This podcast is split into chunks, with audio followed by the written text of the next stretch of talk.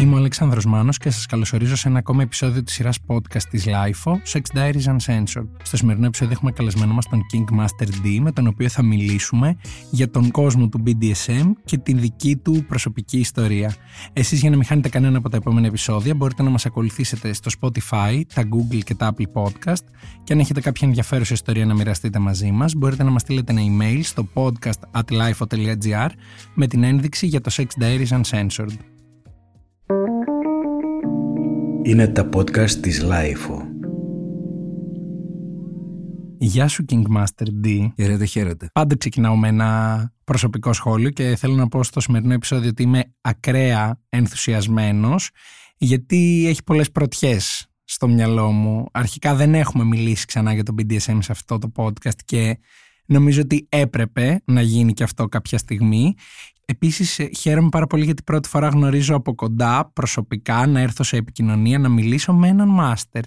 Και επειδή έχω πάρα πολλές απορίες και πιστεύω ότι και αυτοί που μας ακούνε έχουν σίγουρα αρκετές, Θέλω πολύ να εξερευνήσουμε αυτό το θέμα μαζί σήμερα. Γι' αυτό είμαι λοιπόν εγώ εδώ και χάρηκα πάρα πολύ για αυτή την ε, πρώτη επικοινωνία μας για να τα βάλουμε κάτω και να δούμε τελικά τι είναι αυτός ο κόσμος του BDSM. Τέλεια. Τα ξεκινάω να τα βάζω κάτω γιατί πραγματικά η... αυτό το επεισόδιο δεν ξέρω πόση ώρα θα κρατήσει. Έχω πάρα πολλά να ρωτήσω και να μάθω. Τι θα έλεγες ότι είναι το BDSM σε κάποιον που δεν έχει καμία ιδέα; Ή που η ιδέα του μπορεί να είναι μια τσόντα που έχει δει και θεωρεί ότι αυτό είναι το BDSM.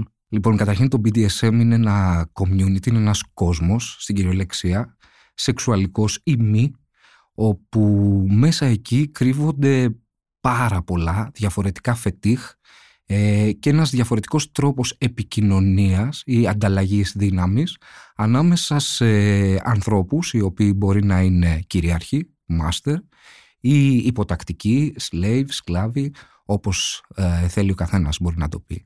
Οπότε θα έλεγα ότι είναι ένας διαφορετικός κόσμος που κάποιοι α, γουστάρουν πάρα πολύ να μπουν και να τον εξερευνήσουν. Έχω την αίσθηση ότι στην Ελλάδα το BDSM είναι αρκετά παρεξηγημένο κυρίως γιατί δεν συζητιέται, καλά γενικά πολλά πράγματα γύρω από το σεξ δεν τα συζητάμε πολύ ανοιχτά αλλά ίσως το BDSM έχει και ένα έξτρα μυστήριο το τι είναι αυτό, τι, τι σημαίνει ότι εγώ ασχολούμαι με το BDSM.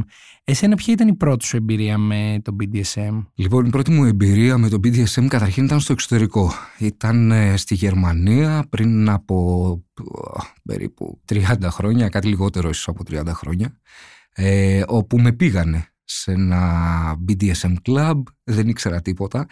Ήξερα όμως ότι μου αρέσει το κάτι διαφορετικό. Δεν είχες προσδιορίσει τι είναι, αλλά κάπως μια τάση για κάτι πιο extreme στα μάτια κάποιου μπορεί να την είχες. Ε, βασικά θα σου πω ότι μου άρεσε να προκαλώ πόνο. Okay. Αυτό. Δεν ήξερα πώς, δεν ήξερα τον τρόπο, δεν το είχα κάνει ποτέ πράξη, δεν είχα πιάσει στα χέρια μου κάποιο εργαλείο που μπορεί να προκαλούσα ε, πόνο σε κάποιον, αλλά αυτό με έφτιαχνε πάρα πολύ, με κάβλωνε πάρα πολύ. Αυτό ήξερα μόνο. Έτυχε τέλος πάντων και με πήγανε σε ένα BDSM club στο Βερολίνο και εκεί με το που μπήκα μέσα κατάλαβα ότι αυτός είναι ο κόσμος μου, ότι εδώ πρέπει να ζήσω. Ποια ήταν τα πρώτα πράγματα που σκέφτηκε εσύ, οι πρώτες εικόνες που είδες που προφανώς και λόγω μη ύπαρξης ίντερνετ δεν είχες υποθέτω κάποια πηγή να δεις τέτοιο υλικό; Πριν από αυτό. Πολύ σωστά. Δεν υπήρχε τίποτα τότε. Έτσι. Ε, μόνο κάτι περιοδικά τα οποία εννοείται ότι δεν υπήρχε. Δεν, α, δεν υπήρχε καν το BDSM. Θυμάμαι ότι μπήκα μέσα. Ε, ήταν πάρα πολλοί κόσμος με δερμάτινα. Ε, είχε πολλά διαφορετικά δωμάτια και όπως προχωρούσα το κάθε δωμάτιο ήταν ας πούμε λίγο έτσι θεματικό. Δηλαδή ένα δωμάτιο που κάνανε μόνο φίστ, ένα δωμάτιο που κάνανε μόνο πις, ένα δωμάτιο που μαστιγώνανε. Οπότε ήταν πάρα πολλές εικόνες. Μέσα σε 20 λεπτά είχα λάβει πάρα πολλά διαφορετικά πράγματα, ερεθίσματα, ήθελα να μείνω κάπου ε, λίγο περισσότερο, ήθελα να προλάβω να τα δω όλα, νόμιζα ότι είχε ημερομηνία λήξεως, ότι ήταν μόνο για μία στιγμή αυτό το πράγμα, ενώ πραγματικά ήταν ένας καινούριος κόσμος, στον οποίο όσο περπατούσα, όσο έβλεπα διαφορετικές εικόνες, τόσο καταλάβαινα ότι πραγματικά γεννήθηκα για να ζήσω εκεί. Μετά από αυτή την επίσκεψή σου εκεί, τι αλλάζει πρακτικά στη ζωή σου, δηλαδή ποια είναι η επόμενη μέρα; Καταρχήν ε, βρέθηκα στην Γερμανία γιατί δούλευα εκεί. Ε, έγινα λοιπόν α, θαμώνας του συγκεκριμένου μαγαζιού για μερικούς μήνες και κάποια στιγμή έπεσε στα χέρια μου μια φυσούλα που έλεγε ότι ψάχνουν να βρουν ε, σερβιτόρους και πέρασα από ένα interview εκεί και έγινα σερβιτόρος λοιπόν στην αρχή αυτού του μαγαζιού οπότε η χαρά μου ήταν πάρα πολύ μεγάλη γιατί θα ζούσα εκεί μέσα και σιγά σιγά σιγά σιγά ε, έπλασα τον χαρακτήρα μου μέσα από αυτό το μαγαζί. Δηλαδή; Δηλαδή στην, αφού ξεκίνησα και δούλευα εκεί κάποιες μέρες α, της εβδομάδας σαν σερβιτόρος υπήρχε ένας μάστερ λοιπόν εκεί ο οποίος για μένα ήταν ε, κάτι σαν θεός. Δηλαδή τον έβλεπα και λέγα ότι εγώ θέλω να γίνω ε, αυτό θέλω να γίνω όταν μεγαλώσω. Ε, οπότε σαν υπάλληλος του μαγαζιού τον πλησίασα αρκετές φορές, ε, του ζήτησα να με εκπαιδεύσει, να μου δείξει τι είναι όλα αυτά τα εργαλεία και σιγά σιγά έγινα κάτι σαν ε, προσωπικός του βοηθός. Αυτός μου έδωσε τα πρώτα, την πρώτη εκπαίδευση για το πώς πρέπει να χειρίζομαι κάποια εργαλεία, τι φοράς, τι είναι αυτό που σε φτιάχνει. Γνώρισα μέσα από αυτόν τα λεγόμενα kinks ή φετίχ, όπως τα λέμε. Ήταν ο μέντοράς μου εκείνης της εποχής. Και πόσο, πόσο καιρό κρατάει αυτή η εκπαίδευση, ενώ ότι μετά από πόσο καιρό εσύ ένιωσες ότι έχω μάθει κάποια πράγματα, μπορώ να ξεκινήσω να είμαι αφέντης, το λέω σωστά; να είμαι, ε, να είμαι μάστερ, ναι. Κράτησε περίπου ένα χρόνο η εκπαίδευση, αλλά εκεί κάθισα δύο χρόνια.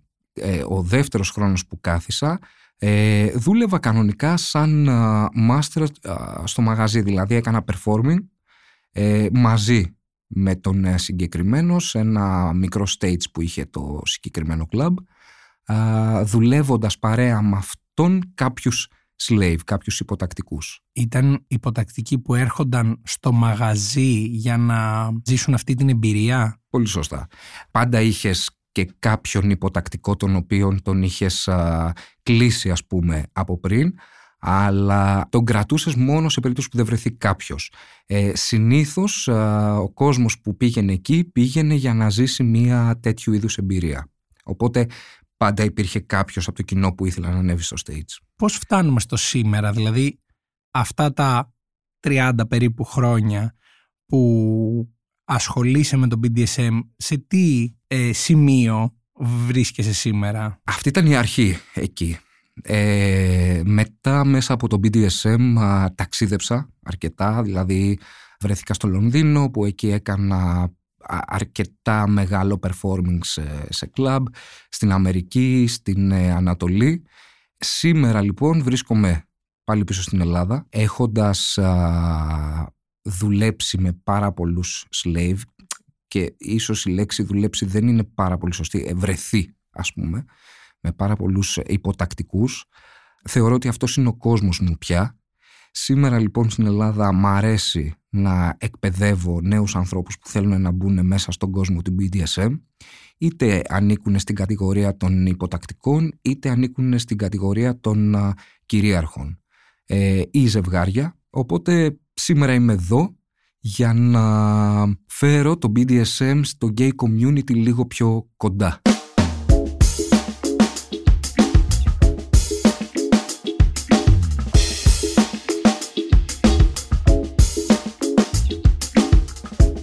Νομίζω ότι ένας ε, από τους βασικούς λόγους πέρα από προκαταλήψεις και ότι σκέφτεται ο καθένας από μόνος του για το BDSM ε, που δεν είμαστε τόσο εξοικειωμένοι όλοι αρκετοί είναι το ότι δεν ξέρουμε και κάποια βασικά πράγματα. Δηλαδή τώρα θα σε ρωτούσα τι είναι ο υποτακτικός και τι είναι ο αφέντης παρόλο που από τον ορισμό της κάθε λέξης μπορούμε να το φανταστούμε αλλά τι θα έλεγες εσύ σε κάποιον που εκπαιδεύεις είτε για τον ένα ρόλο είτε για τον άλλο ότι είναι ο κάθε ρόλος; Λοιπόν, να ξεκινήσουμε λίγο από τους αφέντες πρώτα, που είναι και ίσως το πιο παρεξηγημένο πράγμα. Το να αυτοαποκαλείσαι αφέντης επειδή έχεις ένα μεγάλο σωματότυπο, έχεις μια μεγάλη πουτσα, έχεις ε, μεγάλα πόδια ε, και σου αρέσει να δίνεις δύο σφαλιάρες, ε, δεν σημαίνει ότι είσαι αφέντης μπορεί να είσαι ένας πιο δυναμικός χαρακτήρας από αυτόν που επρόκειτο να επιδείξεις προφανώς, αλλά αυτόματα δεν ε, μπορείς να ονομαστείς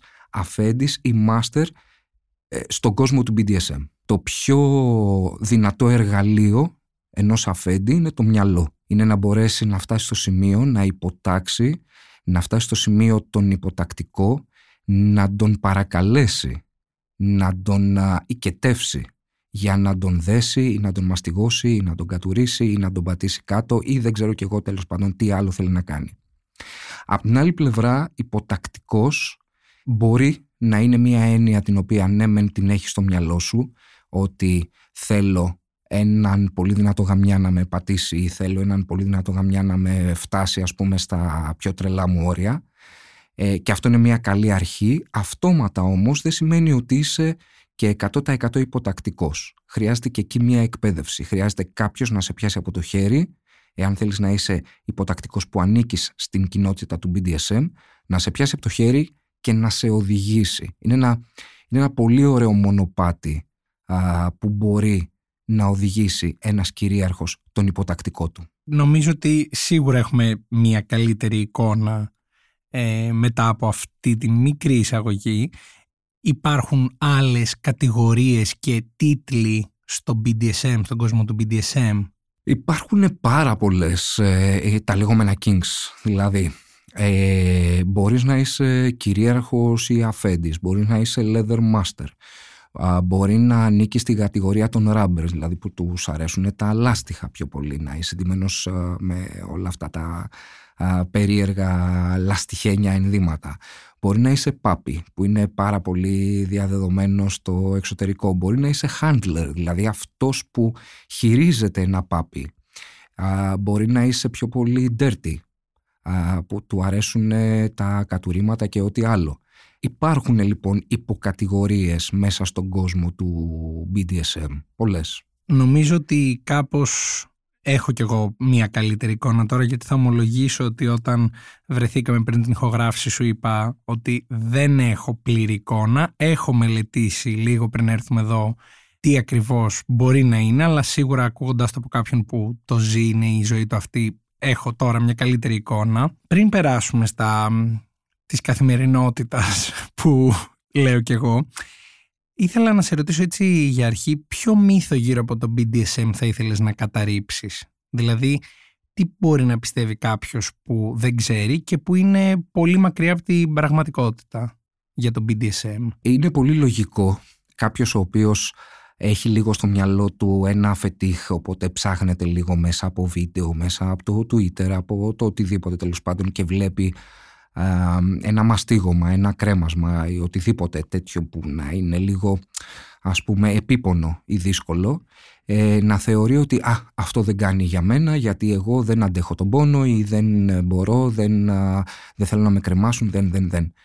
Σε καμία περίπτωση το BDSM ες, δεν είναι ένα αντικείμενο που θα στείλει κάποιον ε, στο νοσοκομείο ή που θα τον σακατέψει ή που δεν ξέρω και εγώ τι είναι μία ανταλλαγή δύναμης ανάμεσα στον κυρίαρχο και στον υποτακτικό και οτιδήποτε συμβαίνει ανάμεσα σε αυτούς τους δύο είναι κάτι το οποίο είναι συμφωνημένο. Ο κυρίαρχος μπαίνει στη διαδικασία να διαβάσει σιγά σιγά σιγά σιγά το σώμα του υποτακτικού, να διαβάσει τους φυγμούς του, να διαβάσει το πώς τον κοιτάει για να τον οδηγήσει με ασφάλεια και αυτό θα το ξαναπώ με ασφάλεια 100% ε, μέσα σε ένα session. Δεν περίμενα να ακούσω σίγουρα κάτι διαφορετικό γιατί ένα από τα λίγα που φανταζόμουν και είχα ακούσει και είχα διαβάσει είναι ότι το συμφωνημένο και συνενετικό και όπως αλλιώς μπορεί να το πει κάποιος είναι μια βασική πτυχή κάθε BDSM εμπειρίας. Δηλαδή ναι δεν ξεκινάει κάποιος να βγάλει πάνω σου κάποιος αφέντης να βγάλει πάνω σου οτιδήποτε του κατέβει στο κεφάλι χωρίς κάποια προηγούμενη δουλειά μεταξύ των δύο. Αλλά έχοντας αυτό σαν βάση που συζητάμε, τι περιλαμβάνει μια τυπική μέρα σου ως αφέντης; Πώς μπορεί να είναι η αυριανή σου μέρα; Έχω την ε, τύχη και τη χαρά να έχω κάποιους μόνιμους σκλάβους, να τους έχω κερδίσει. Είναι η υποτακτική μου, ας πούμε. Πόσους υποτακτικούς έχεις, αν θες μας λες; Ε, έχω τέσσερις μόνιμους. Και αρκετούς οι οποίοι είναι πιο αραιοί τέλος πάντων περιστασιακοί. Ιδανικά λοιπόν, εάν ε, περάσω τη νύχτα μου με κάποιον ε, από τους ε, υποτακτικούς μου, τότε το πρωινό μου είναι λίγο διαφορετικό από ότι αν θα ήμουν μόνος μου. Ο υποτακτικός μου θα μου ετοιμάσει τον καφέ, θα μου τον φέρει δίπλα στο κρεβάτι, θα μου φέρει τα τσιγάρα μου, τα, τα σάκι και οτιδήποτε άλλο θέλω. Εμένα το πρωί μου αρέσει να σκρολάρω, ας πούμε, στα, να δω τι έχει γίνει την προηγούμενη μέρα, οπότε μπορεί να περάσω αρκετή ώρα στο κινητό μου, όπου σε αυτό το χρονικό διάστημα συνήθως ο σκλάβος είναι στα πόδια μου, μου γλύφει τα πόδια ή μπορεί να μου γλύψει τα αρχίδια ή κάτι τέτοιο, αλλά σε πολύ cool και χαλαρούς α, ρυθμούς. Μετά θα μου ετοιμάσει την τσάντα για να πάω γυμναστήριο, μου αρέσει να πηγαίνω το πρωί, θα ετοιμάσει τα πάντα για μένα και θα φύγω. Ενδεχομένως θα μπορεί να περιμένει στο σπίτι να φτιάξει το κρεβάτι, να ετοιμάσει οτιδήποτε, θα σιδερώσει ή ανάλογα τι έχω, να, τι έχω αφήσει. Μπορεί και να μαγειρέψει και θα με περιμένει να επιστρέψω, όπου συνήθως μπορεί να επιστρέψω με κάβλες και να κάνουμε ένα μικρό session. Όταν λέμε μικρό, τι το διαχωρίζει από ένα μεγάλο; Ένα μικρό session δεν χρειάζεται να είσαι σε έναν ειδικό χώρο τύπου dungeon, ε, δεν χρειάζεται να φορέσεις τα δερμάτινά σου, δεν χρειάζεται να βγάλεις όλα σου τα μαστίγια, όλα σου τα ντίλντος. Μπορεί να είναι ένα session το οποίο να έχει ένα πολύ μικρό δέσιμο και να έχει ένα ελαφρύ μαστίγωμα ή πηδήμα ή μια πίπα ή οτιδήποτε τέλος πάντων το οποίο είναι λίγο πιο light. OK. Και αν δεν έχεις ε, μείνει από το προηγούμενο βράδυ με τον υποτακτικό σου και ξυπνήσεις μια μέρα και κάνεις τα ίδια που θα έκανες ένα οποιοδήποτε πρωινό. Πού μπαίνει το BDSM στην καθημερινότητά σου; Καταρχήν μου αρέσουν τα δερμάτινα όπως είδες. Το είδα. Οπότε ε, ε, πάντα ε, φοράω κάτι δερμάτινο. Μπορεί λοιπόν μία μέρα να υπάρξει BDSM session γιατί απλά θα κανονίσω με κάποιον να βρεθώ ή μπορεί απλά κάποια στιγμή κάποιος από τους μόνιμους σκλάβους να έρθει στο σπίτι να περάσω την, το απόγευμα ή το βράδυ μαζί. Τι σημαίνει αυτό; Σημαίνει ότι μπορεί να υπάρχει σεξουαλική επαφή ή μπορεί να υπάρξει και κάποια, κάποιο mini BDSM session ή μπορεί να έχω και τρελές κάβλες και να θέλω πραγματικά να κάνω κάτι πάρα πολύ δυνατό. Νομίζω ότι έχει να κάνει με το mood της ημέρας πιο πολύ.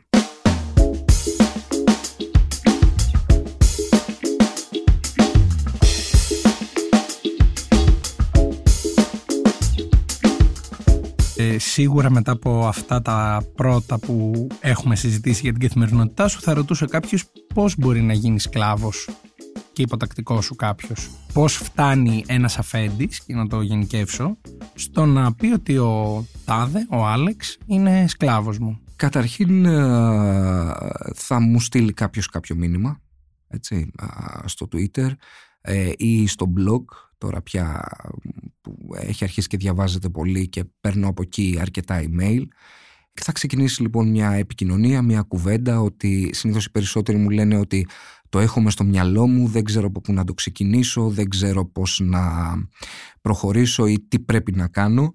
Ε, εάν δω λοιπόν ότι η επικοινωνία πραγματικά είναι σοβαρή και πραγματικά έχω να κάνω με έναν άνθρωπο ο οποίος θέλει να μπει μέσα στο BDSM community, ε, θα κανονίσω μια συνάντηση η οποία κατά πάσα πιθανότητα μπορεί να είναι και έξω για έναν καφέ. Από εκεί και πέρα, όπως καταλαβαίνεις, υπάρχει και το προσωπικό touch. Δηλαδή, βλέπεις έναν άνθρωπο, σου κάνει, δεν σου κάνει.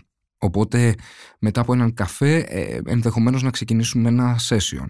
Ε, το οποίο μπορεί να είναι light, αν είναι με έναν άνθρωπο ο οποίος τώρα θέλει να ξεκινήσει, οπότε θα είναι ένα πάρα πολύ απλό session, ή ε, μπορεί να είναι κάτι πιο δυνατό εάν δω ότι πραγματικά είναι ένας άνθρωπος ο οποίος έχει μια χή εμπειρία την οποία θέλει να τη φτάσει λίγο παραπάνω. Αμέσως μετά το session βλέπεις αυτή τη χημεία που αρχίζει και αναπτύσσεται ανάμεσα στον κυρίαρχο και στον υποτακτικό. Αν λοιπόν αυτή η χημεία είναι δυνατή, τότε ενδεχομένως να υπάρχει και ένα δεύτερο session και ένα τρίτο. Από ένα σημείο και μετά, όπως καταλαβαίνεις, τα πολλά session γίνονται σχέση. OK, okay, επομένως κάποιος σου ανήκει όταν έχετε τεστάρει την χημεία και την επικοινωνία σας και προφανώς θέλετε και οι δύο να δημιουργηθεί αυτή η σχέση. Να υπάρχει συνέχεια. Οκ. Και έχοντας τέσσερις σχέσεις, όπως μου είπες και πριν, ναι. η πρώτη μου έκφραση, η πρώτη έκφραση που μου έρχεται στο μυαλό είναι πώς τα ρυθμίζεις, αλλά δεν εννοώ ακριβώς αυτό. Εννοώ ότι με τον κάθε υποτακτικό είναι κάτι άλλο ή μπορεί με έναν υποτακτικό να έχεις πιο συχνή επαφή και επικοινωνία από ότι με κάποιον άλλο; Ναι, γιατί υπάρχει καταρχήν η χιλιομετρική απόσταση, δηλαδή δεν είναι όλη Αθήνα. Επίσης είναι τέσσερις διαφορετικοί άνθρωποι που καλύπτουν τις τέσσερις, μάλλον διαφορετικές ανάγκες. Δηλαδή υπάρχει κάποιος ο οποίος είναι πιο πολύ στο whipping, ε, μαστίγωμα. Υπάρχει κάποιος άλλος που είναι πιο πολύ στο συμπάρι, δέσιμο. Υπάρχει κάποιος που είναι λίγο πιο πολύ στο φεμ. οπότε ο κάθε ένα, στον κάθε ένα μάλλον έχω βρει κάποια στοιχεία τα οποία με καυλώνουν, με φτιάχνουν. Όλοι μαζί φτιάχνουν τον τέλειο υποτακτικό. Γελάω γιατί όσο μιλάς τόσο περισσότερα πράγματα θέλω να μάθω. Έχοντας τέσσερις υποτακτικούς, θα ήθελες, θα χωρούσες στη ζωή σου και ένας ακόμα; Ή έχεις πει ότι εγώ με αυτούς τους τέσσερις είμαι ok, δεν χρειάζομαι κάποιον άλλο; Πάντα υπάρχει χώρος στην αυλή. Οκ. με, κάλυψε, με κάλυψε η απάντηση αυτή. Κάτι που τσέκαρα και στο blog σου, το οποίο να το αναφέρω και εδώ γιατί μπορεί κάποιος να θέλει να μπει να ασχοληθεί, να μελετήσει παραπάνω, που είναι το bdsmgr.gr. Είδα ότι κάποιος μπορεί να είναι και cash slave και έχω πολλές, πάρα πολλές ερωτήσεις πάνω σε αυτό. Κάποιες τις έχω ρωτήσει και λίγο πριν. Υπάρχει κόσμος που θα σου στείλει απλά χρήματα χωρίς να περιμένει κάποιο αντάλλαγμα από σένα; Ή γενικότερα αν έχεις κάποιον που είναι cash slave τι διαφορετικό έχει από κάποιον που δεν είναι; Να πούμε λοιπόν ότι αυτό κοινό ονομάζεται FINDOM, Financial Domination. Είναι ένα είδος φετίχ Υπάρχουν λοιπόν κάποιοι άνθρωποι οι οποίοι έχουν γεννηθεί με αυτό το φετίχ να δουλεύουν και να στέλνουν τα χρήματα σε κάποιον που, θεωρούν, που τον θεωρούν ανώτερο από τους ίδιους βλέποντας τον να ξοδεύει τα χρήματά τους σε πολυτελή πράγματα, ε, να αγοράσει κάτι πολύ ακριβό, να μείνει σε ένα πολύ καλό ε, ξενοδοχείο ή οτιδήποτε άλλο. Πολλοί μάλλον από αυτούς τους ανθρώπους δεν χρειάζονται καν ε, σεξουαλική επαφή. Δεν χρειάζονται καν επαφή. Μπορεί η επαφή να είναι απλά μέσω μηνύματων, μέσω κάποια βίντεο, τηλεφώνου ή οτιδήποτε άλλο. Ε, σου στέλνουν λοιπόν τα χρήματα και το μόνο που θέλουν είναι να βλέπουν να τα ξοδεύεις τη στιγμή που αυτοί ζουν ε, με αρκετά μεγάλο περιορισμό πια γιατί το πλεόνασμα των χρημάτων τους το δίνουν σε σένα. Οκ. Ε, η αλήθεια είναι ότι αυτό, δεν θα στο κρύψω, ακούγεται περίεργο, όχι με την ε, επικριτική έννοια, αλλά σίγουρα κάποιος που είναι πολύ μακριά από αυτό δεν μπορεί να καταλάβει τι ευχαρίστηση προκύπτει για τον ε, cash slave, αν είναι αυτός ο όρος, ή αντίστοιχα πώς λειτουργεί αυτή η υποκατηγορία σχέσης που μπορεί να έχεις με κάποιον. Και επειδή μπαίνοντας στο στούντιο, κάπως το είχαμε ήδη αναφέρει αυτό μεταξύ μας και μου λες: Να, τώρα κάποιος, χ, άγνωστος άνθρωπος σε μένα, μου έστειλε ένα χ ποσό στο PayPal. Αυτό πώς μπαίνει στην καθημερινότητά σου. Δηλαδή, θα ξυπνήσεις το πρωί και θα σου έχει στείλει κάποιος κάποια χρήματα, θα σου στείλει κάποιος κάποια χρήματα και θα συζητήσετε μετά ότι σου έστειλε αυτά τα χρήματα. Ξέρω, εγώ σκεφτόμουν αυτό την ώρα που το έκανα. Πώς πάει αυτό, ε, Προσπαθώ να τα βάλω σε λέξεις γιατί έχω πλήρη άγνοια. Πρόσεξε να δεις. Όπως είπα και πριν, αυτοί είναι κάποιοι άνθρωποι οι οποίοι έχουν αυτό το φετίχ. Έτσι. Ναι, όντως, πριν από λίγο ήρθε ένα μήνυμα στο PayPal ότι κάποιος έβαλε ένα χρηματικό ποσό. Αυτή τη στιγμή, την ώρα που έστελνε αυτό το ποσό, 99% θα είχε κάποιο ντίλντο στην ε, τρύπα του. Προφανώς θα έπαιζε μόνος του αυτή τη στιγμή. Ενδεχομένως μπορεί να είχε κάποιο πόπερ ή οτιδήποτε.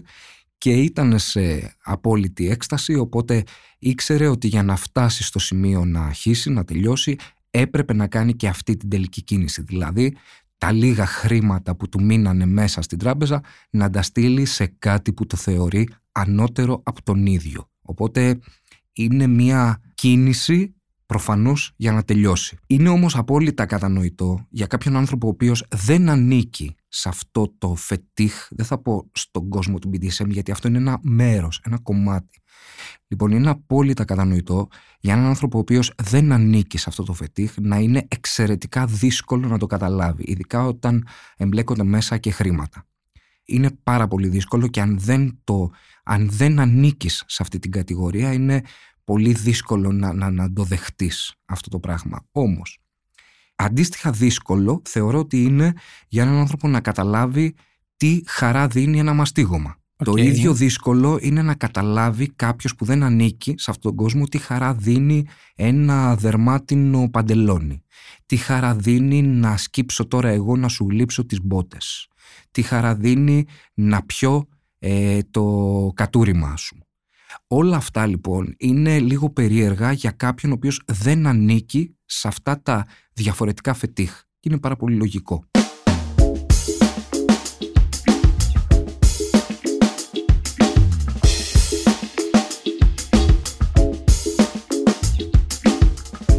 Μιλώντας λοιπόν για πιθανές εκφράσεις του BDSM, ποιο είναι το πιο ακραίο εντός πολλών εισαγωγικών πράγμα που σου έχει κάνει κάποιος; Γιατί είχα γράψει στην ερώτησή μου που σου έχει ζητήσει κάποιος να το κάνεις, αλλά είχαμε πριν μια κουβέντα πριν μπούμε στην ηχογράφηση και μου έδωσες να καταλάβω ότι το ιδανικό είναι να μην το ζητήσει. Ο υποτακτικός είναι να το εκμαιεύσεις από τον υποτακτικό και από την επικοινωνία που έχετε. Οπότε, ποιο είναι το πιο ακραίο πράγμα που σου έχει κάνει κάποιος; Ακραίο για τα δικά μου αυτιά που, ή για κάποιον που μας ακούει; Λοιπόν, δεν θα σου πω το ακραίο για τα δικά σου αυτιά, θα σου πω το ακραίο για, τα, για τη δική μου ζωή. OK. Okay.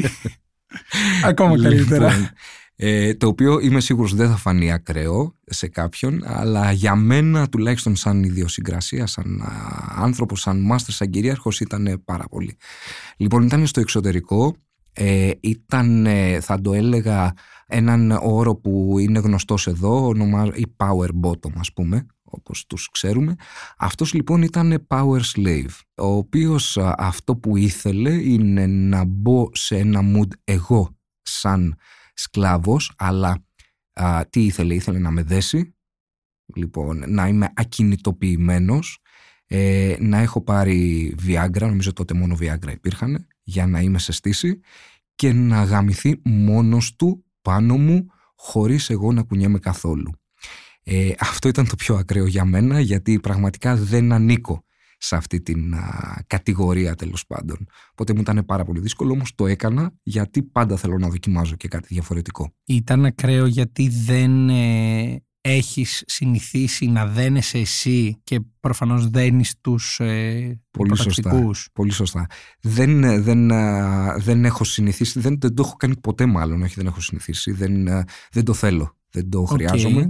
Δεν μπορώ να περάσω ε, στην αντίπερα όχθη και να υπάρξω ακινητοποιημένος ας πούμε. Δεν μου δίνει καμία χαρά. Ενώ μπορώ να ακινητοποιήσω κάποιον αμέσως τώρα εδώ με δύο σχοινιά. Δεν έχουμε σχοινιά στο στούντιο. Έχω φέρει. Αλήθεια. OK, okay, το κρατάω.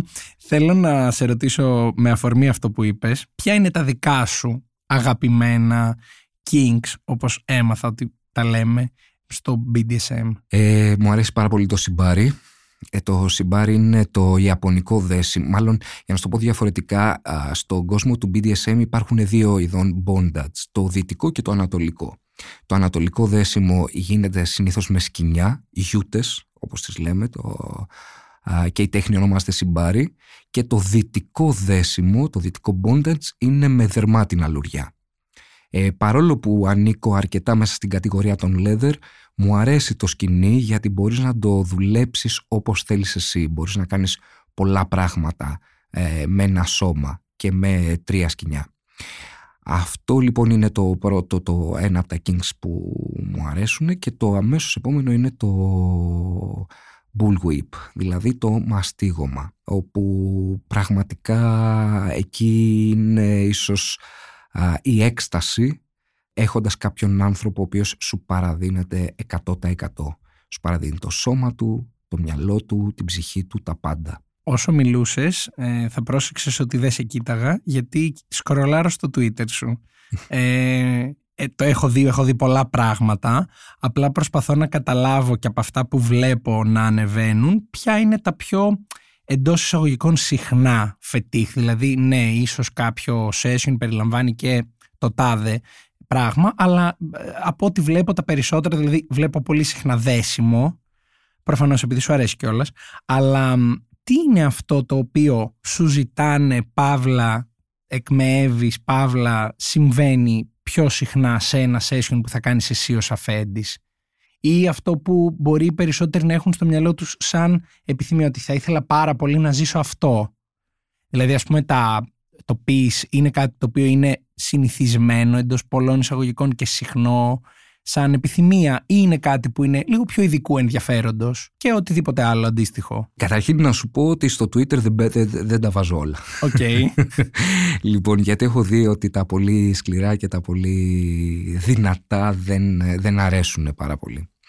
Όμως ε, αυτό που ζητάει ο περισσότερος κόσμος και αυτό που βλέπεις στα περισσότερα βίντεο είναι ότι έχει να κάνει με feet, πόδια, πάτημα, γλύψιμο ποδιών, όπου ο άλλος βιώνει μια υποτακτική πλευρά του εαυτού του. Ε, ναι, το αμέσως επόμενο είναι το piss. OK. Okay.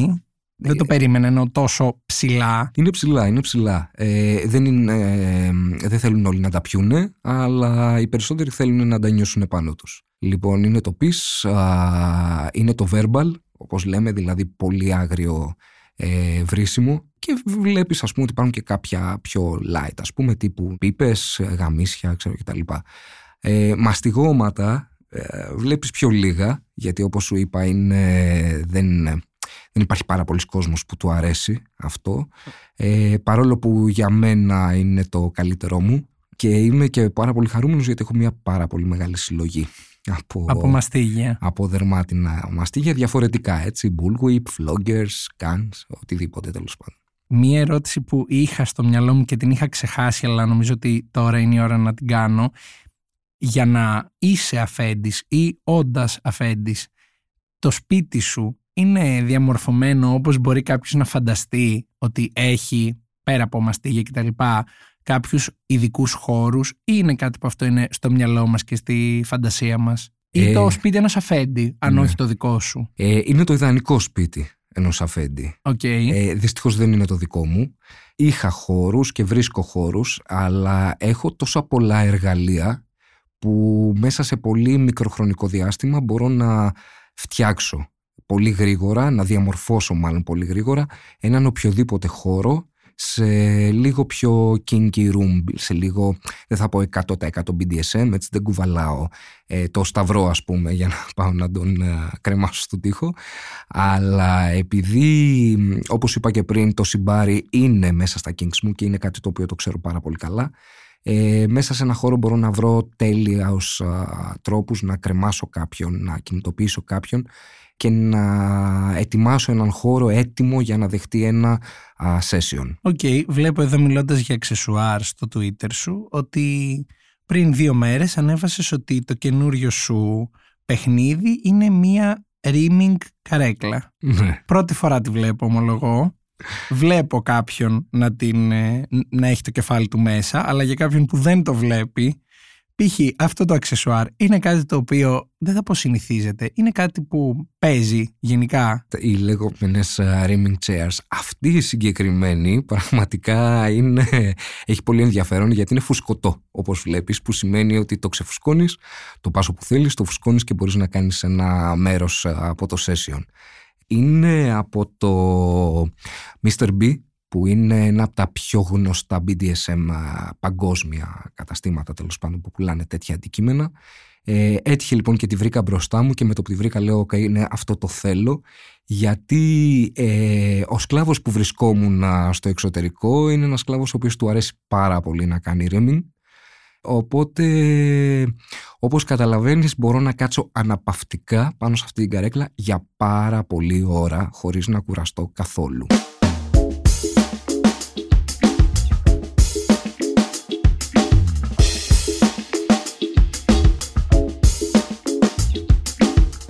Λίγο πριν κλείσουμε, σίγουρα έχω ξεχάσει πολλά από αυτά που είχα στο νου μου, αλλά δεν πειράζει. Αν έχω ξεχάσει πολλά, θα έρθεις ξανά για ένα δεύτερο επεισόδιο, γιατί νομίζω ότι το BDSM έχει ακόμα τύπου έχουμε ξύσει την κορυφή του παγόβουνου. Αλλά ήθελα να σε ρωτήσω και λίγο πιο προσωπικά, το πλαίσιο αυτό του BDSM που υπάρχει στη ζωή σου, σου επιτρέπει εντός εισαγωγικών να έχεις προσωπική ζωή εκτός BDSM. Υπάρχει προσωπική ζωή εκτός BDSM για κάποιον που είναι σε αυτό τον κόσμο; Δηλαδή να έχει μία επαφή με κάποιον που δεν είναι υποταγμένος σε αυτόν, παράδειγμα. Ελπίζω να είναι κατανοητό αυτό που ρωτάω, γιατί και εγώ το σκεφτόμουν πώς ακριβώς πρέπει να το θέσω. Ε, εννοείται. Εννοείται ότι υπάρχει προσωπική ζωή. Είναι σε κάποιον δηλαδή που αρέσει να κάνει σεξ, παραδείγματος χάρη, απλό, βανίλα σεξ όλη μέρα. Ε, πέρα από το σεξ έχει και προσωπική ζωή. Ε, ε προσωπική είναι όμως επαφή με κάποιον άνθρωπο που δεν είναι, εσύ είσαι αφέντης, που δεν είναι υποτακτικός. Κατάλαβα. Ε, ναι, εννοείται ότι υπάρχει. Δεν, είναι δεν, δεν γυρνάνε τα πάντα γύρω από αυτό.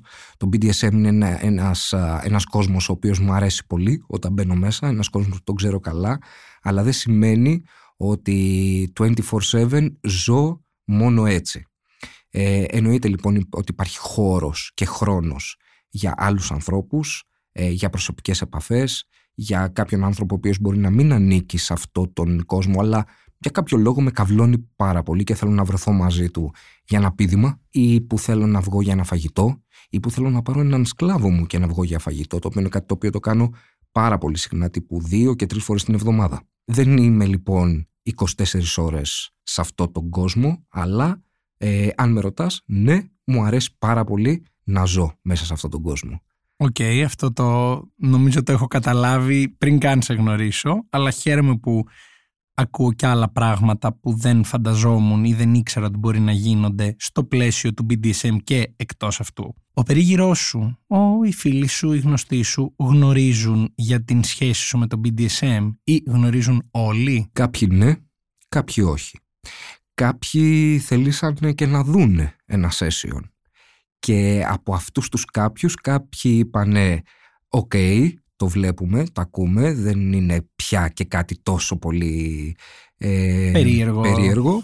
Ε, κάποιοι φύγανε τελείως, δεν μπόρεσαν να δούνε τη συνέχεια. Φύγαν από το session, αλλά... Ε, Σαν θεατές. Οκ, αλλά φαντάζομαι ε, κατανοούν και σέβονται αυτό το kink σου όχι King ακριβώς, αυτή την ε, πλευρά σου. Ναι.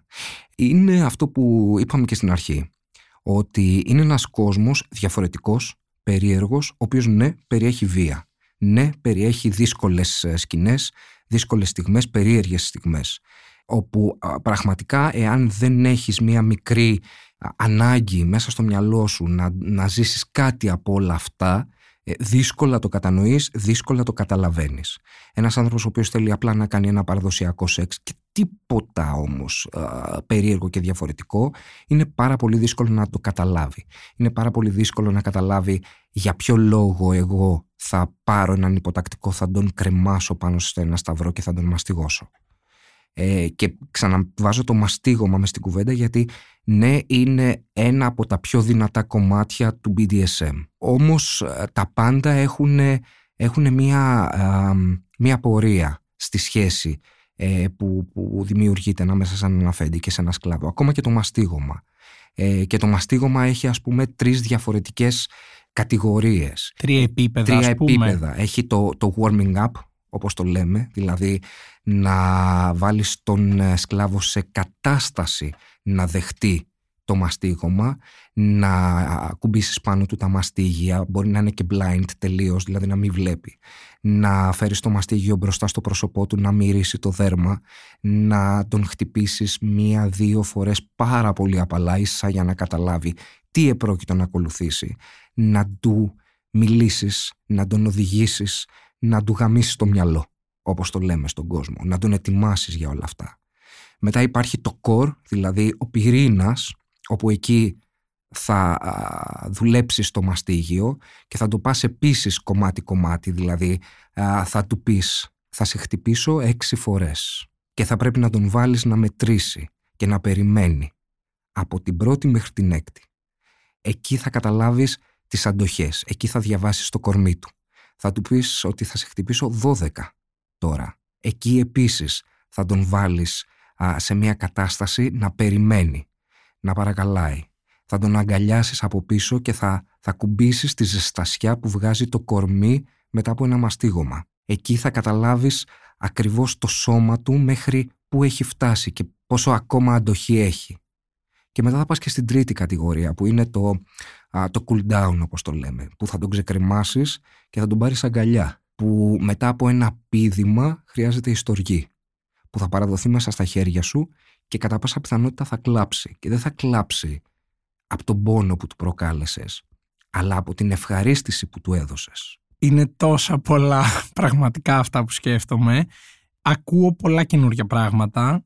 Δεν σου κρύβω ότι και εγώ όσο μιλάμε επεξεργάζομαι και πράγματα που έχω ήδη δει γιατί πολλές φορές νομίζω ότι δεν έχουμε εικόνα του κόνσεπτ γύρω από το οποίο γίνονται. Δηλαδή σίγουρα η βία στο σεξ είναι κάτι που για αρχή φαίνεται περίεργο και όχι σωστό αλλά μπαίνοντας σε αυτή τη φιλοσοφία και βλέποντας πως δύο άνθρωποι με συναίνεση ενήλικες μπορούν να δοκιμάσουν και να πειραματιστούν ό,τι μπορεί να τους αρέσει μου δημιουργείς πάρα πολλές ε, θετικές σκέψεις στο κομμάτι του πόσο μακριά μπορεί να φτάσει ό,τι έχει να κάνει με το σεξ και πράγματα που δεν τα ξέρω καν τα μαθαίνω πολύ, πολύ ευχάριστα πάνω σε αυτή την κουβέντα. Θέλω να σε ευχαριστήσω για αυτή την πολύ ενδιαφέρουσα συζήτηση.